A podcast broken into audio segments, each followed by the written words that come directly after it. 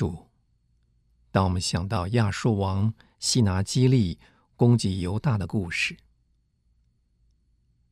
当亚述军队上来的时候，你并没有阻止他们，好像你许可他们这样做，你仍旧安安静静的在你居所观看，太阳也仍旧照着他们。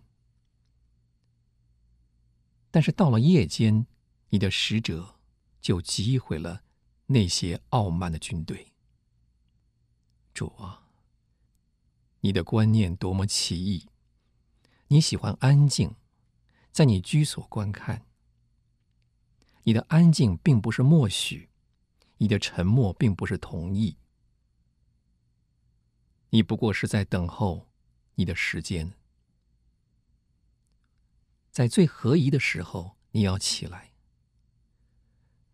在恶者的图谋正要成功的时候，你要起来击毁他们。主啊，当我们看到世上的邪恶、恶人的成功，挣扎在仇人的欺压之下，就应当想到你在安静观看。主在世的时候，有一天晚上。主独自在岸上，看见门徒在海里，阴风不顺，摇櫓甚苦。主，你不过是静静望着。拉萨路生病的时候，你明明知道你所爱的人在伯大尼何等痛苦，你却不去，直到他死了，安放在坟墓里。但是你前去的时间，却是最合宜的时间。